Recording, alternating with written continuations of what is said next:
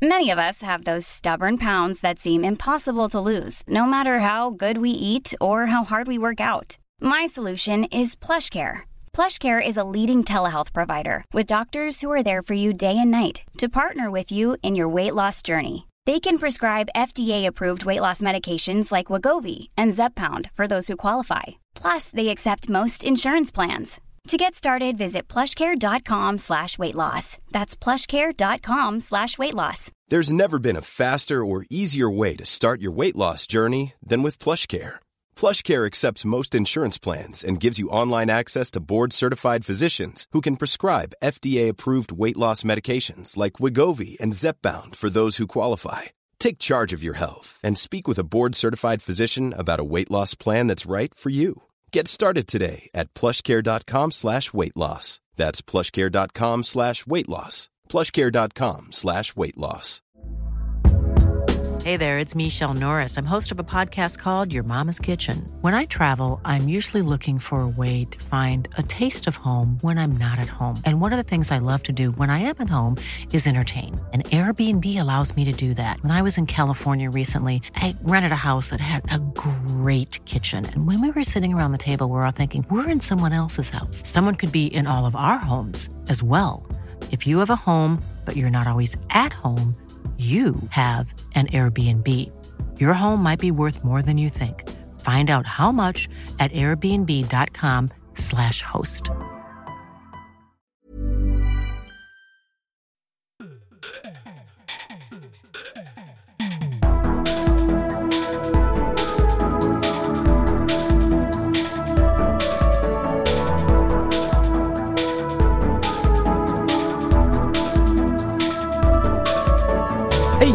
Og velkommen til en ny episode av Liberaleren podkast med meg, Klaus og Ole T. Holseth. T. Holseth. T. Holseth. Holseth. Du, har du fått med deg at jeg har fått en liten ekte sånn liten jingle inn i eh, Oh yes, oh Ja. yes. Beautiful. Det takker min bror, eh, studiomusikeren bror eh, Bård, som har laga den til meg. Så jeg kan sikkert få han til å lage litt flere også. Der. Det er jo fint å ha litt sånn sprinkle on top of things. Så blir det stadig mer proft. Det er gøy. Mhm. Det er veldig gøy, da. Kjære vakre lytter, denne episoden er spilt inn 31. januar 2023. Wow, Ole. Det er februar. Ja. Hæ? Det var akkurat nyttårsaften. Mhm. Ja. hvor, hvor går dagene? Hvor går timene? Hva har vi gjort denne måneden? Ikke en dritt, bare plukka navlelo og gapa og, Og, og spart strøm. Ja. Nei, men eh, kjære lytter, det er greit å vite datoen er spilt inn, i tilfelle ting har endret seg innen du lytter på episoden. For det skjer noen ganger. Og da syns jo vi det er veldig åpent og redelig å varsle folk det, da. Det er jo en ting vi har gjort en god stund. da. Fordi det er noe med å ta inn over seg at uh, samfunnet er i endring. Ja. Og saker får endringer også underveis. Plutselig så er det en som er banditt, og så viser det å være offer, og så vice versa. og så ditt og datt, da. Apropos f.eks. Viggo Kristiansen. Ja. Og vi tar jo opp uh, veldig dagsaktuelle ting, så egentlig burde vi jo vært uh, hatt en avspilling to ganger om dagen. Um, hint, hint til alle der nede i Sveits som gjerne må vippse oss litt. Ja, på VIPS nummer 579172. VIPS nummer 579172. Vi hadde satt stor pris på det. Vi har også satt stor pris på deg, kjære lytter, som gidder å gi oss en femstjerners rating, som mange har gjort i Spotify, og som mange har gjort i Apple Podcast. Skriv en omtale av oss i Apple Podcast. Det betyr utrolig mye, for algoritmene jobber på en veldig spesiell måte i internettverden, på EDB-maskinen. Senest i går på møtet her, så måtte jeg vise noen hvor podkaster ligger. Ja. Om som hadde lyst til å lytte på oss. Ikke bare én, men to, til og med. Det, og da måtte jeg hjelpe dem også med ja, hvor finner jeg denne avhørt, som folk snakker om. Så jeg hjalp dem både med Liberalene podkast og avhørt. Hei på deg, Karin, hvis du lytter. Det er veldig trivelig hvis du lytter, og å, gi oss en femstjerners rating, da. Når du faktisk skal begynne å lytte på oss. Vær så snill, da. Du, noen som eh, kanskje ikke trenger femstjerners ratinger, det er jo gutta og jentene som flytter til Sveits. Mm. Men det som er, er nå, Finansavisen skriver at det er jo ikke bare de rike rike som skal flytte til Sveits, da. Torsten Østensen, som er private banking-sjef i Nordea, sier at det er mange av de halvsmå, feite, rike, mellomrike og litt så rike og ikke så mye rike. Mange vil. Og så har det vært også litt i media faktisk at til og med uføre begynner å reise til utlandet nå. Ja, ja, ja. For det er for dyrt for dem også i Norge nå. Det stemmer. Men eh, nei da, eh, som private banking er jo noe alle eh, banker med respekt for seg selv har. Mm. og jeg er ikke helt kjent med hvor de setter grensa, men jeg har vel forstått at den ligger et sted rundt 3 millioner kroner. Sånn at hvis en person er 3 millioner kroner formuende i type kontanter og verdipapirer og sånt noe, så, så har de noe der å gjøre. Da sitter det en eller annen flink menneske og passer på aksjeporteføljer og, og i det hele tatt. Ja. Uh, og så har han da oppdaget at uh, er, Nevner han ikke tallet 240? Uh, at eh, det er folk med ganske lave formuer som uh, Fordi det er jo ikke så veldig rart. og det vi har vært innom det før, men jeg, jeg tror det må gjentas, for det er ikke sikkert alle har sittet og hørt på alle podkastene. Høyre ga What? inntrykk av Viktig å lytte på alt. Høyre ga inntrykk av at de hadde redusert formuesskatten. ja. De sto i stormen eh, og sånn kvasi forsvarte det, mens eh, sosialistene hamret på eh, hvor farlig dette var. Så klarer de, om det er noen få innvidde i Finansdepartementet, eller om det er liksom helt med viten og vilje fra Erna og folks side, så bredder de ut grunnlaget for eh, formuesskatten, slik at staten ender opp med samme summen og litt til i formuesskatteinntekter. Så kommer eh, Støre-regjeringen og øker på et allerede breddet ut eh, formuesskattenivå. Ja. Da kommer den store eh, Og faktisk så var det rekordemigrasjon av nordmenn til Sveits også under de blå-blå. Ja, det har økt hele veien. Det har økt hele veien, Ja. men nå har det virkelig eksplodert. Eh, og vi kan jo lett eh, havne opp i 1000-rike, 2000-rike. Jeg leste en gang for mange år siden at det var 5000 mennesker i Norge som tjente eh, mer enn 5 millioner kroner i inntekt i året. Og nå er det sikkert eh, enda mer. Men prøv å bare å forestille deg hvor mye godt de gjør for samfunnet i forhold til skatteinntekten vi får fra dem, i forhold til det de skaper verdimessig på jobben, i forhold til alle de som jobber for dem og alt det de skatter. Altså Hvis det flytter den type menneskemengder ned med så store ressurser, så har vi gjort en, rett og slett en forbrytelse mot neste generasjon. Vi skal jo liksom prøve å bygge dette landet. Vi kan ikke bare bygge det på olje. Nei, og så er det en ting der, da. I et møte jeg snakka med noen, var det i går. Og de har hatt en eh, stabil 2-3% barn i fattigdomsgrensa i Norge. Den er i ferd med å tutle seg opp mot 17-18 nå. Ja. Ergo sånn som de uføre også må flytte ut. Så vi løser jo ingen, verken på øvre enden eller nedre enden. Vi, vi skaper jo bare problemer i begge retninger. Nei, men der skal det sies til regjeringens forsvar at nå har det kommet 37 000 ukrainere hit, og det er kvinner og barn. Og de kan ikke, det er ikke mulig at de er rike fra første stund. Eh, eller at de er på vårt nivå. Det er rett og slett ikke mulig. Så det, det er litt urettferdige sånne Jo. statistikker. Men nå skal ikke jeg banne beinen. Fordi at, Nå tror jeg hvorfor jeg ble korrigert i går. Fordi at jeg hadde hørt på en eller annen podkast, faktisk. Det var det at det var blitt 12-13 da, men vedkommende som er- jobber veldig mot disse folkene, korrigerte meg på 18% Så jeg tipper det er det ukrainerne, da. Fortsatt fra 2-3 til 12-13. Det, det kan vi jo finne ut av. Men, eh, Det er fortsatt høyt. Eh, Hopp, eller det, er, det er jo ikke tvil om at når basistingen basistingene i livet til folk, nemlig energi og mat, går så mye opp, så blir det flere fattige. Ja. Det, er jo, det er jo ikke noe å lure på engang. Men de der abnorme tallene, de tror jeg ikke du kan skylde på en bestemt regjering for. Vi skal heller Nei. på en måte se det som en ressurs at vi sånn uten videre klarer å ta imot uh, 37 000, og det er jo snakk om å ta inn at det kan bli 30 000 til. I år, ja. Og jeg, og jeg tror jo de blir en vanvittig bra ressurs for det norske samfunnet. Fordi mange kommer til å bli, for de kommer til å uh, tilpasse seg her, og orker ikke å dra ned til ruinene. Nei, uh, noen kommer nok. Av si 37 000 i fjor, så kanskje dra 15 000-20 000, men så blir resten sant. Og det er veldig vitale, flinke, gode folk som er bra for oss. Det har vi jo snakka om før, da. Det her er min utfordring med, med polemikken til Frp, da. Fordi at allerede nå så mangler vi folk til å gjøre basisting. Allerede nå så er vi i manko på folk vi trenger for å komme inn og jobbe for oss. Ja, men nå hadde vi jo en kar i Frp eh, i eh, Sandefjord kommunestyre som rett og slett mente at vi bare skulle ta imot ukrainere. Så at vi rett og slett skulle stå og se på Ja, det blir jo hudfargen, da, eller om det er religion. Ja, de må også like oss. Det var Harry Gran. De må også like oss. Ja. Uh, jeg, jeg ser hvor det kommer fra, jeg skjønner hvordan han tenker, men jeg bare tenker at da er det jo ikke Altså, da, da har du et kollektivistisk menneskesyn. Da ser du ting i. grupper og kulturer og sort-hvitt. Um, så, så skjønner jo jeg jo også at Det var um, stygt sagt, forresten. Eh, Det, det er problematisk å ta inn uh, f.eks.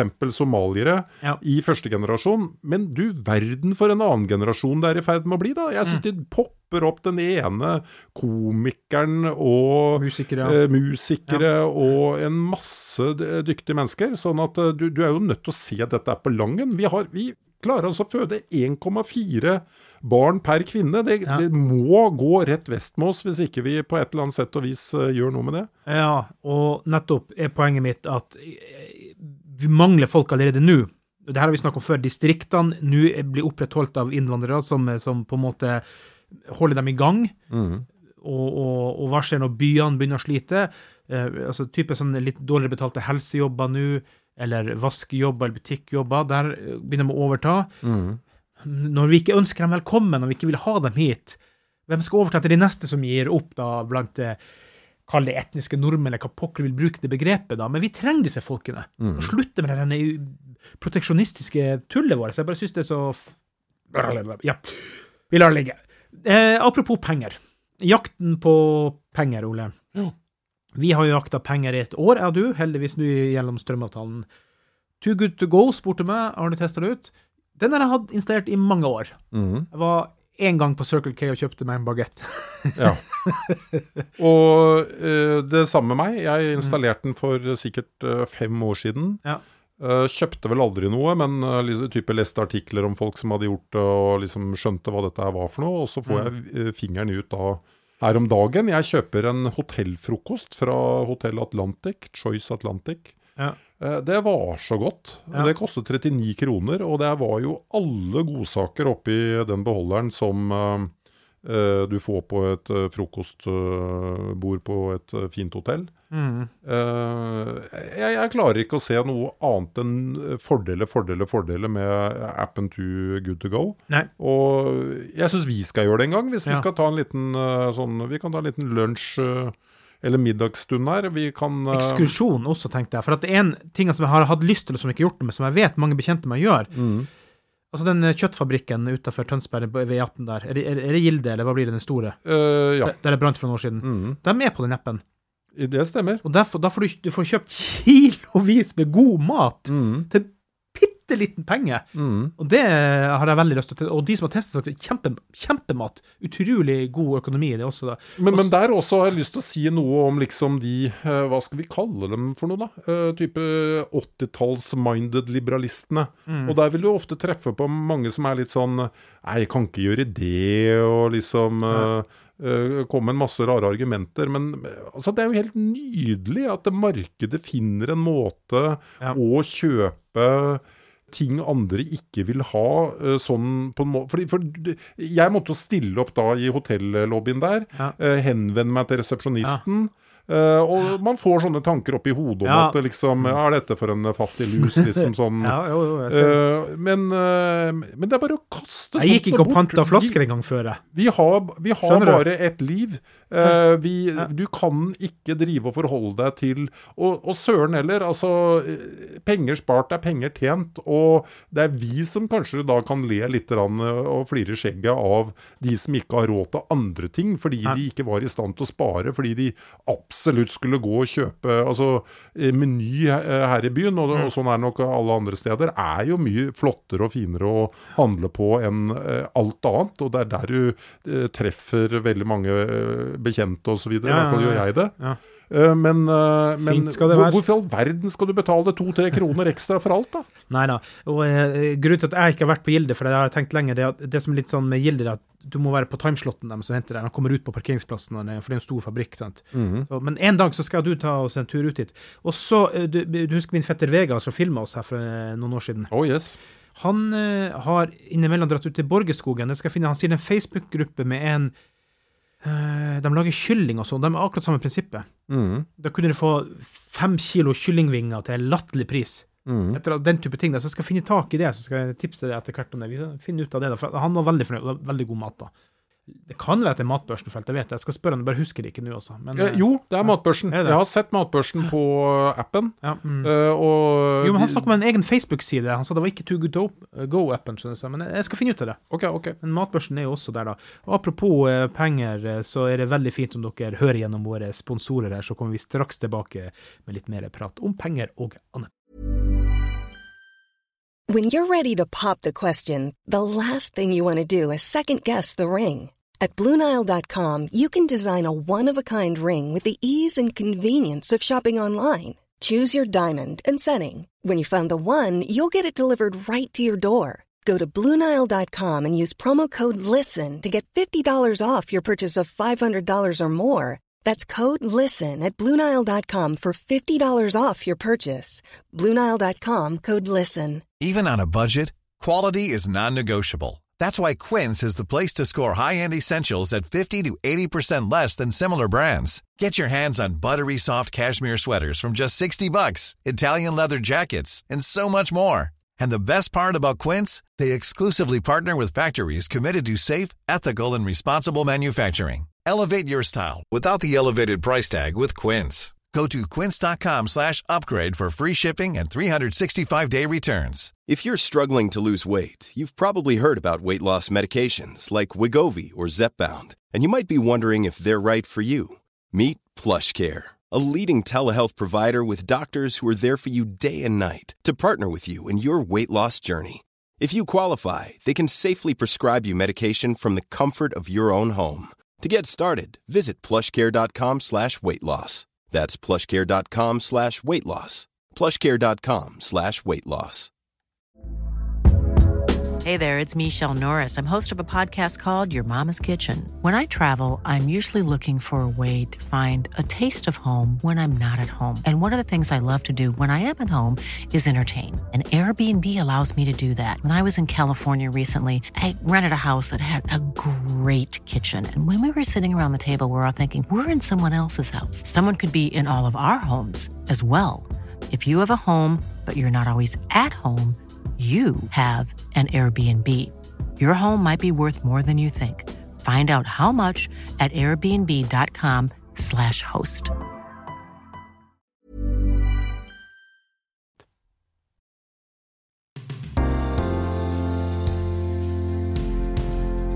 Ja, Ole, jeg håper ikke det bare var McDonald's og Coca-Cola som var der. I så tilfelle Zero Cola. Jeg drikker Zero Cola, så hører du noen sånne sugelyder, så, eh, så jeg bruker sugerør av hensyn til emaljen. Ja, og eh, fint skal det være, vet du. Jeg drikker Pepsi Max. eh, skal vi se, det er ikke lime, det er bare 20% større. Apropos økonomi, 20 større Ja, ja, ja, fikk jeg litt ekstra på kjøpet der, da. Flaska var ekstra stor. Ja. Ja. Neida, men vi setter stor pris på dere lyttere, så det er fint. eh, Men det er lov å spole over, for allerede ikke det jeg sier, det, men det er bare veldig fint at dere er med og bidrar til utviklinga av Liberaleren en podkast. Det setter vi veldig stor eh, pris på.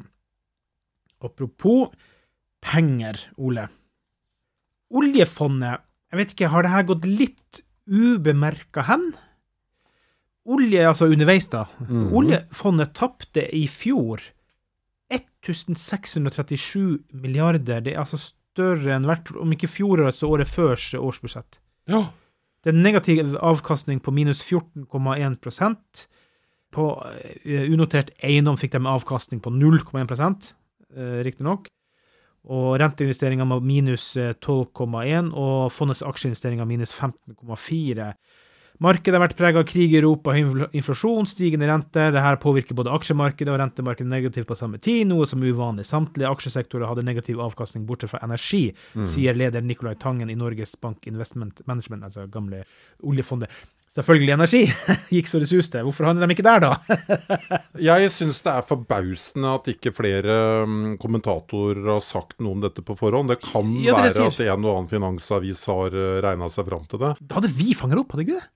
Jo, jo, det er litt sånn jeg tenker òg. Men uh, han henviser jo der til uh, World Stock Index, og det handler jo om uh, hele verdensmarkedet. Ja. Og så sier man det at det har man slått. Så man, man, det har, altså med andre ord, de har ikke sittet bare blindt og investert. Det er gjort noen intelligente valg i og med at de slår et gjennomsnitt. Um, øh, men det, det burde jo vært mulig å sett på forhånd. Ja. Eh, at, eh, for den World Stock Index den var jo klar uh, 31.12. Mm. eh, på natta. Men, så da, da visste vi at det, det her var i gjære. Men hvis du ser hva Nicolai Tangen har gjort i løpet av det året som har vært, Mm. så har jo han drevet damage control hele tiden. Han har jo snakket på innpust og utpust om at nå er det ikke så mye penger å tjene på aksjer lenger. og Ikke bare det, han er jo, han er jo, nå er han jo blitt influenser. Han er jo overalt på alle sosiale medier med videoer og snutter og danser og sanger og alt. Ja, det er litt voldsomt det der. Eh, men eh, Ja. ja. i hvert fall da, så, så må jeg jo si det at eh, Jeg er jo ikke så veldig bekymra, for vi hadde jo akkurat det samme i 2008. Da hadde du også et gigantisk tap. Eh, og så gikk man hen og så skrøt man av at man eh, sopte opp eh, billige aksjer. Eh, og det burde de jo egentlig ha enda bedre evnen til i dag, i og med at det kommer så mye ferske oljemilliarder inn. Så jeg tenker det at han kommer til å bli sagnomsust han om tre år. Da har han tatt igjen det der, der så det monner. Det var det som skjedde i eh, 2009, 2010 og 2011. Mm. Altså eh, Altså, mannen er jo flink, han er jo dyktig. Og det her snakka vi også om den Men han er ikke dyktigere enn resultatene blir når vi på en måte ser den i et tiårsperspektiv. Det Nei, skal nei, vi ikke glemme. Men han, kan ikke har- gjøre mirakelkur der vi står nå, var poenget mitt. Det er helt riktig. Ja. Det er helt riktig. Men det er én ting jeg ikke skjønner, sånn rent teknisk sett, og det må gjerne noen komme et innspill på. Hvordan i all verden er du klart å tape så mye på renter da, gutt? Altså, mm. Til og med jeg, med mine bitte små midler, har vel gjort en 6-7 på renter, altså rentefond. Hvordan klarer man å tape så mange milliarder på renter når rentene går oppover hele verden? Det fatter jeg ikke. Funnet noen gamle Lehman Brothers-prospekter, kanskje. ikke vet jeg. Vi skal komme med noen eh, tips eh, på slutten eh, av sendinga her og prate om litt eh, der, da. Men jeg, jeg, jeg kan hoppe litt inn i begivenheten likevel, da, fordi at Nicolai Tangen har jo på vegne av eh, Norges Bank da også en podkast som heter In Good Company with Nicolai Tangen. Eh, Og denne tror jeg jeg har anbefalt før, da. Jeg- Jeg liker den. Jeg ser jo nå at det er en stund siden jeg har hørt på den, da. Men han, siden eh, Altså, oljefondet eier jeg tror pinadø snart eier 4% av alle store verdier i, verden. og Det blir helt spinnvilt. Og i og med at de da er relativt tungt inn i ganske store konsern, så, eh, så får de eh, tilgang på alle sjefene. Og så Han snakker med de ulike sjefene på alle de store, store selskapene og hvordan reisen har vært og ditt og datt og sånn. Så In Good Company vil jeg tipse om. Og når jeg først var også i gang med, med podkast-tipset, skal prøve å unngå å trykke i, i gang podkast her, så er det også en eh, som jeg har fått litt sansen for, som også handler om økonomi. Danske Bankers, altså det er Danske Bank sin podkast, den heter Danske Bankers med æ. Bankers. De har sånn allmulige tips om allmulig økonomi. Det vil også absolutt eh, anbefale. Jeg hører på en del annet økonomigreier også, men jeg, jeg syns det blir litt sånn trøtt og kjedelig. Men jeg syns de er flinke, og Nicolai Tangen er flink, så det handler om formidlingsevne òg, sant. Jeg husker ikke Det var en du har tipsa meg for lenge siden, med han som driver og stammer i studio. Det er ikke så bra auditiv eh, opplevelse da. sant? Hva? What? Ja, Vi får komme tilbake til den, da. Men i hvert fall en flink mann. Men det er, sånn, det er en sånn mann som du skriver og lese. sant. Mm. Så, og for all del, hvis du blir kvitt stamminga, så fantastisk det. Og jeg mente ikke å si noe vondt og fælt om det, altså. Nei, altså, Ja. det er jo ikke alle som må egne seg på podkast. Jeg kan ikke huske hvem det var, da. nei ikke jeg heller, dessverre. Jeg beklager det, da. Men apropos økonomi. Konkurs, konkurs. Først så kan vi jo ta banditten Stein Raimond Rønning Henriksen, som da Forbrukertilsynet har politianmeldt selskapet Tind Energi, og styreleder da Stein Raimond Rønning Henriksen. Banditter som vi har snakka om eh, mye før. Jeg skal være forsiktig med å bruke det ordet før han er dømt, men uh, mye tyder på banditt. ja. Sandefjord hadde jo det gamle Hva heter han Bakke. Bakke? Øh, Ja. og- ja. Det har vært litt historie for å være litt alternativ i eh, regnskapsføringene, også kanskje Anders Jahre i enkelte andre byers eh, omkrets ville sett som litt alternativ i regnskapsføringa. Ja, men mye. du vet ja. at når det blir fokus på noe, så finner man stadig eksempler. Så jeg vet ikke om hvis du hadde sammenlignet med Sarpsborg og, og Fredrikstad, om vi er så vanvittig mye verre. Nei. Men jeg vet én ting, og det er det at i 1987, som på en måte var eh, jappekriseåret over alle jappekriseår, hvor det ordentlig Ole Kristian Bach da drev med det. Hva han solgte? Var det noe sånn eh, Nei, han uh, solgte vel en drøm om luftslott. å bli rik. Det var bare luftslott. Så han uh, lånte en million av deg, og så Ja. fikk du 1,2 uh, ja, multilevel marketing? var, liksom. hva heter det, sånne MLM? eh, Ja, nei, pyramidespill. Pyramidespill, ja. ja, Mm. ja. Men i hvert fall så var jo den ene banken etter den andre i Sandefjord gikk noe gigantunderskudd. Mm. Uh, mens øh, Larvik uh, så var litt mer sånn traust, uh, industri osv. Der var det Ja. ikke én bank som gikk i minus i 1987. Nei. Eh, eller altså Ja. ja, 87-regnskapene, da. Så, det, det, så, men, så jeg er veldig sånn at eh, ja, et rykte en by får Du skal på en måte underbygge det. Vi har jo vært inne på det også før, at uh, Sandefjord har rykte på seg på å være rikt. Mm. Uh, vi har rykte på oss på å være høyrevridd. Det er jo ikke sant i det hele tatt. Uh, det er ingenting av sånne ting som er sant. Og er det noe jeg rett og slett omtrent eksploderer av frustrasjon og halvraseri over, Mm. det er når jeg leser i Sandefjords Blad at eh, ja, nå har vi kommet på en eller annen sånn kåring over at uh, vi har så velstyrt økonomi, uh, og at uh, vi er så flinke til å ikke bruke penger på administrasjon. Nei. Det at du har en velstyrt økonomi, det syns jeg søren steike meg er en selvfølge. Altså, du, du driver ikke og skryter av folk for at de åpner døra for deg, eller at uh, Altså, du, du, det er enkelte ting her i livet som, som bare er en selvfølge. Eh, og det at de bruker lite penger på administrasjon, det er fordi de må. Ja. De er jo lutfattige. De får ikke eh, skatteinntekter. Det er skatteinntekter som gjør at en kommune blir rik, og vi ligger på sånn type ja, Nå husker jeg ikke tallet. 87 86% av landsgjennomsnittet. Ja, det er langt under, og det er det som er problemet. Det her, senest i går så snakka jeg med nyvalgt leder i Venstre Sandefjord, Tore Sebastian Nilsen, så vi skal invitere litt også for å prate om frihet her. og sånn. Det blir hyggelig. Mm. Ja, fordi han driver også med noe som heter Blues Factory, som er folk som har det tøft i livet, skal få liksom litt eh, normalt eh, i, i livet sitt igjen. og sånn. Han har en del spennende ting som jeg har lyst til å prate om, da. Men han også sa det at, eh, at, at her er det så mye sånn tildelt eh, Nei, til eh, skjulte statistikker. Vi prøver å late som at det går bra i Sandefjord, men det går drittdårlig i Sandefjord. På alle målbare parametere går det elendig. Skolenø. Krise i skolene i Sandefjord. Masse krise. Til og med skolen, han og sine barn, hadde fått sånn Visma-melding, du vet. Er det noen som kjenner noen lærere? Vi får ikke tak i lærere. Sender du melding til foreldrene ut? Skjønner du? Mm. Ja, Det var jo bare ett praktisk eksempel, men det går så dårlig i Sandefjord i forhold til at man skal prøve å lage det som en shiny uh, Se hva Høyre har fått til her, og så går det helt forferdelig dårlig. Du vet at det er uh, øh, befolkningssammensetningen uh, som gjør at uh, du får en sånn voldsom høyre-boost. det er rett og slett at de menneskene som bor her, har jo hatt gode liv. Men det er bare det at de har en dårligere økonomisk utvikling eh, om de hadde valgt å bosette seg rett og slett veldig mange andre kommuner i landet. Ja. Eh, Og så blir det færre av dem òg.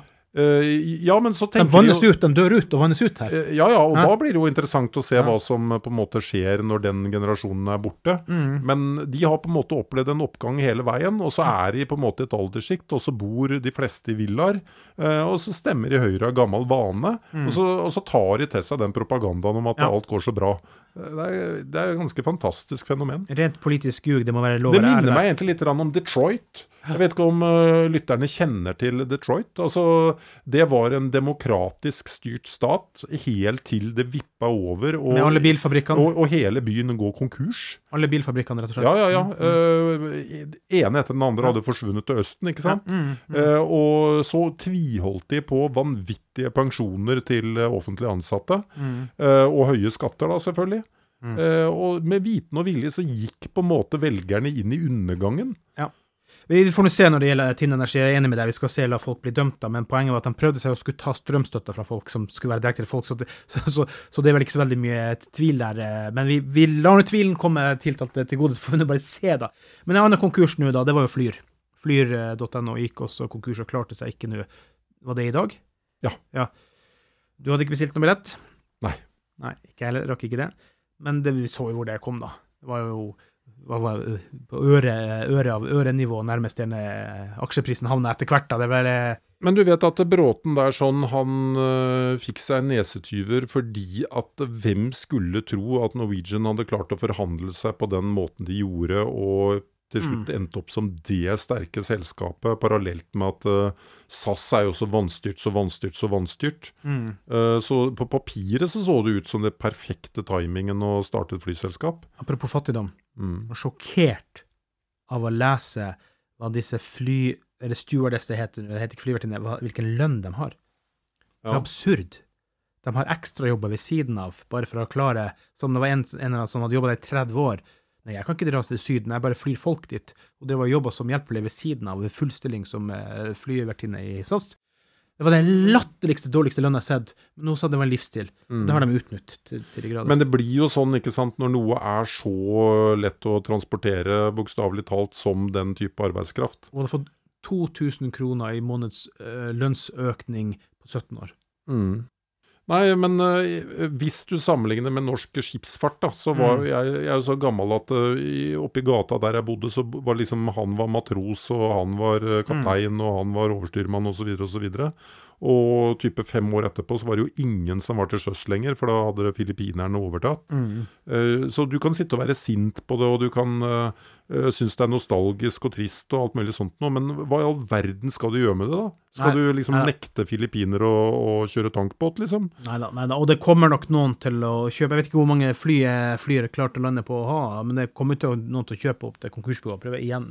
Ja, ja, ja, ja. Det eneste som irriterer vettet av meg, er at det finnes da stater som er villige til å understøtte det SAS-tullet. Mm. Men uh, den ene bra tingen som Erna gjorde, var jo å få Norge ut av uh, aksjonærporteføljen til SAS. da. Så holdt vi på å havne inn igjen under pandemien, men heldigvis gjorde vi vel ikke det. Så Nei. Nei, nei så, sånn er det. Nei da, vi skal gå litt inn eh, for eh, landing her, da, men tips og, og, og sånn som vi kommer med innimellom, da. Akkurat nå så leser jeg jo Abid Raja sin bok, som faktisk er solgt i over 150 000 eksemplarer. Det er veldig sjelden du ser og hører om. Og, og han har en tøff historie. Jeg har ikke kommet langt, men en veldig tøff barndomshistorie. Ja. Sjokkerende, for å være helt ærlig. Så, eh, så Men er han liberalist? Eller jeg hører aldri han eller hans kolleger komme med liksom ordentlig økonomiske, eh, liberale eh, synspunkter. Jeg synes altså, De har jo vært flinke på en del ting.